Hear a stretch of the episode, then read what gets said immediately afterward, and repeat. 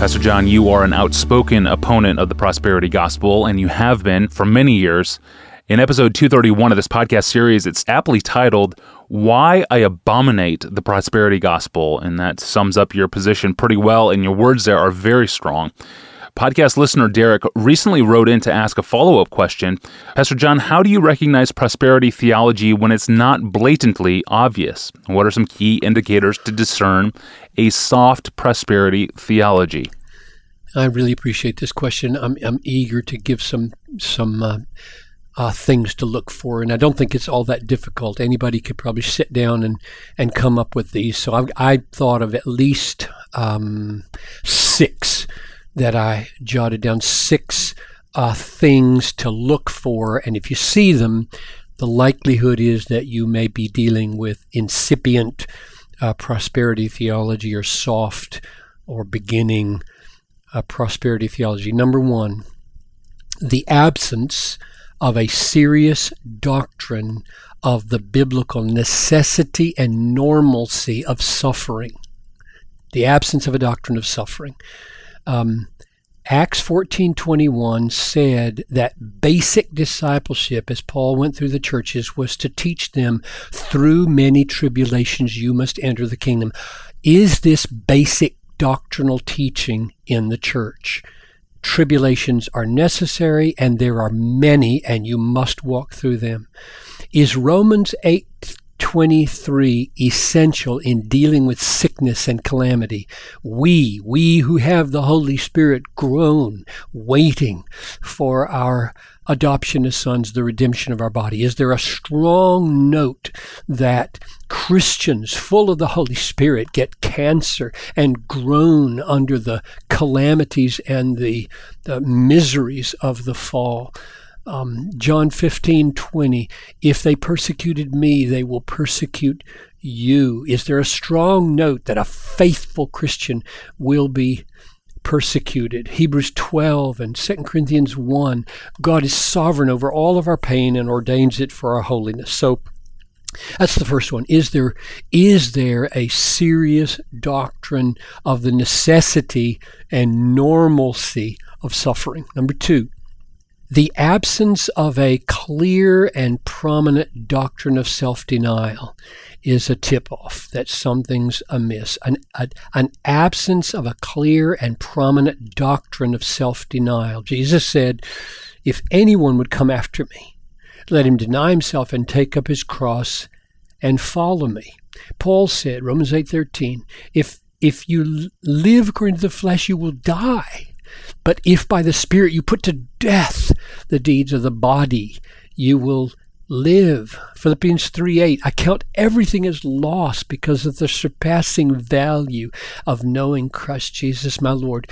In other words, normal progress in the Christian life comes by saying no to lesser values and yes to Christ. And many of those lesser values are the kinds of pleasures that prosperity preachers don't like to say no to. So, is there a good doctrine of self denial?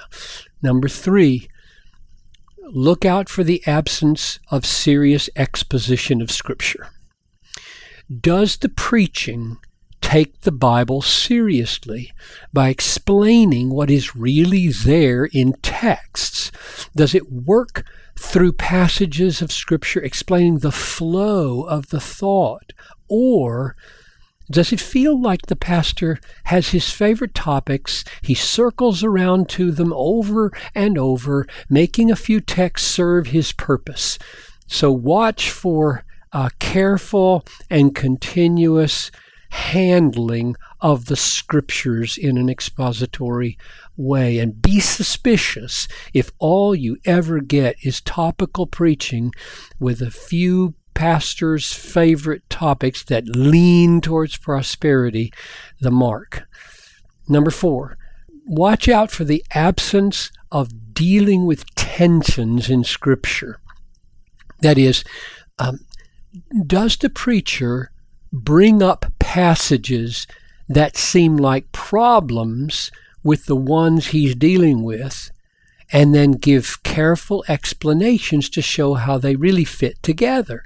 Or is he content just to say what seems to be in one text and never even raise the question there may be 10 other texts that seem to say something else?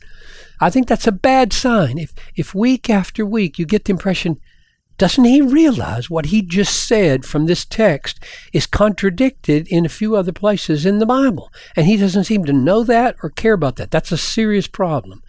Number five, do the church leaders have exorbitant lifestyles? Do they drive cars, live in houses, wear clothes, travel to places that only the very wealthy can go or only the very wealthy can possess? Is the pastor living above the average person in his parish? Now, why might that be?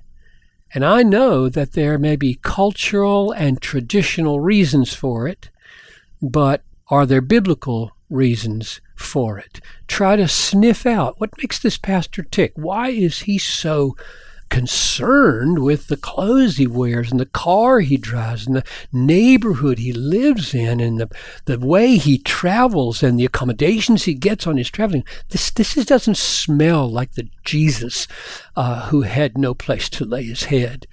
Number six, last one. Is there a prominence of self and a marginalization of the greatness of God?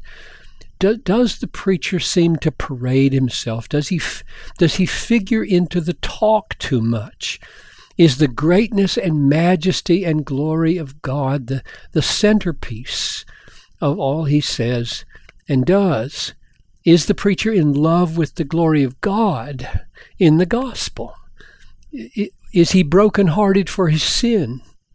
Is he contrite and humble? Is he publicly self effacing? Does he repent of his sins and model how to uh, appropriate daily the sweetness of what Jesus did for us on the cross? Or is the, is the majesty of grace marginalized while he exalts himself? So, th- those would be some of the things I would watch out for in trying to discern where a church may be going off in in relationship to the prosperity gospel. Excellent. Thank you, Pastor John, for those six gauges. Uh, for more on the prosperity gospel, see that episode number 231 Why I Abominate the Prosperity Gospel. Uh, you can find that episode in the Ask Pastor John archive. And if you have a question on the brain that you would like to ask Pastor John, please email it to us at AskPastorJohn at desiringgod.org. Next time, we return to talk about food. Specifically, what does the Bible say to us about food? Pastor John, I think, is up for offering us a little bite sized theology of food. That's tomorrow. Until then, I'm your host, Tony Reinke. Thanks for listening.